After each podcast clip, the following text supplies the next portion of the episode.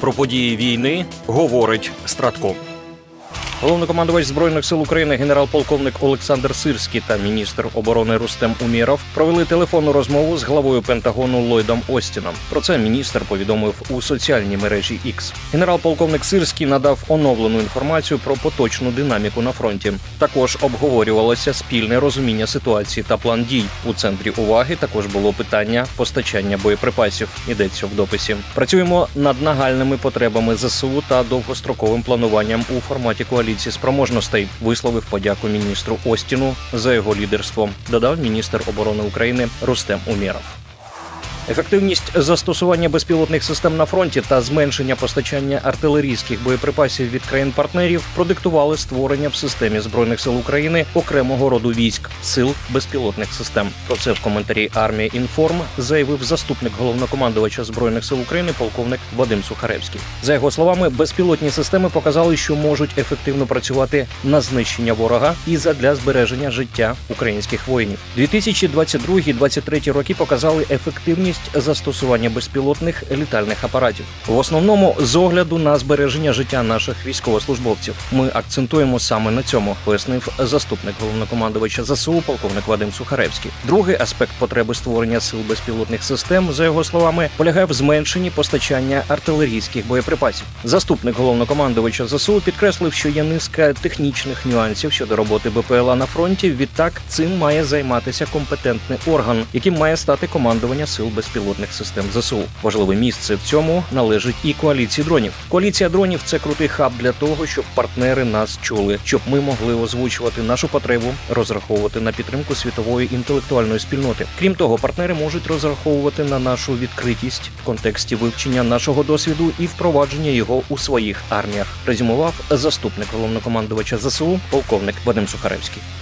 Командувач повітряних сил збройних сил України генерал-лейтенант Микола Олещук повідомив про збиття чергового винищувача бомбардувальника су 34 Цього разу можу сказати, що льотчику су 35 пощастило, зманеврував і більше не ризикує. А от екіпаж су 34 приєднується до нашої рубрики Вічного польота браття. Маю гарні результати об'єктивного контролю, щоб ніхто не сумнівався. Будемо їсти руского ведмедя малими шматками. Написав генерал-лейтенант Микола Олещук на своєму каналі в Телеграм. Таким чином, із 17 лютого повітряні сили ЗСУ знищили сім літаків противника, п'ять бомбардувальників Су-34 та два винищувача Су-35.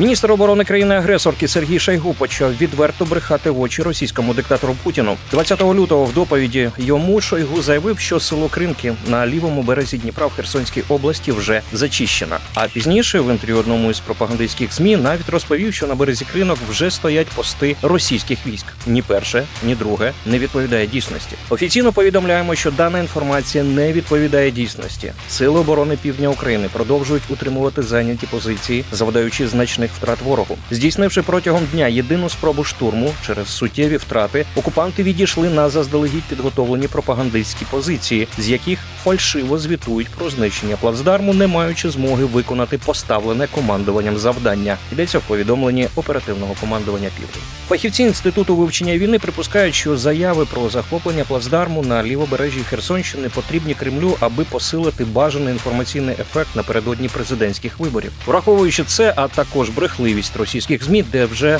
дуже давно інформацію не повідомляють, а фальсифікують, можна припустити, що ця тенденція продовжиться. І в тижні до 17 березня, коли на Росії мають відбутися псевдовибори, рашисти ще не один раз повідомлять про неіснуючі перемоги на полі бою.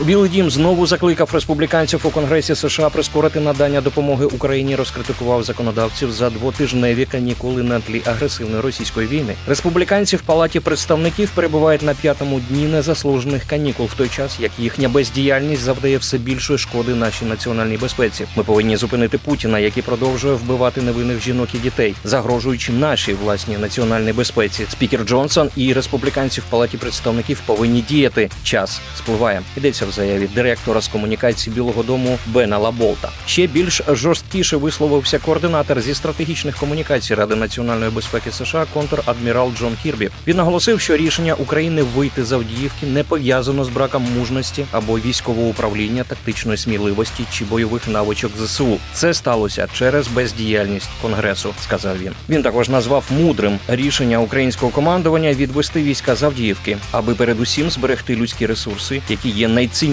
у війні з Росією. У зв'язку з цим контрадмірал Кірбі закликав законодавців у палаті представників забезпечити якомога швидше надходження зброї та боєприпасів до українських військових. У свою чергу Міноборони США зможе забезпечити відправку нових пакетів допомоги в Україну у стислі терміни одразу після того, як Конгрес ухвалить відповідний законопроект. Про це заявила заступниця речника Пентагону Сабріна Сінг. За її словами, зазвичай Пентагону на формування пакету допомоги вистачає кількох днів. Нагадаємо, минулого тижня Сенат США схвалив законопроект про додаткове фінансування нацбезпеки, включно з допомогою для України на більш ніж 61 мільярд доларів. Конгрес зможе розглянути це питання тільки після повернення з канікул, які завершиться 28 лютого. Переможемо. Програма створена управлінням стратегічних комунікацій Генерального штабу збройних сил України.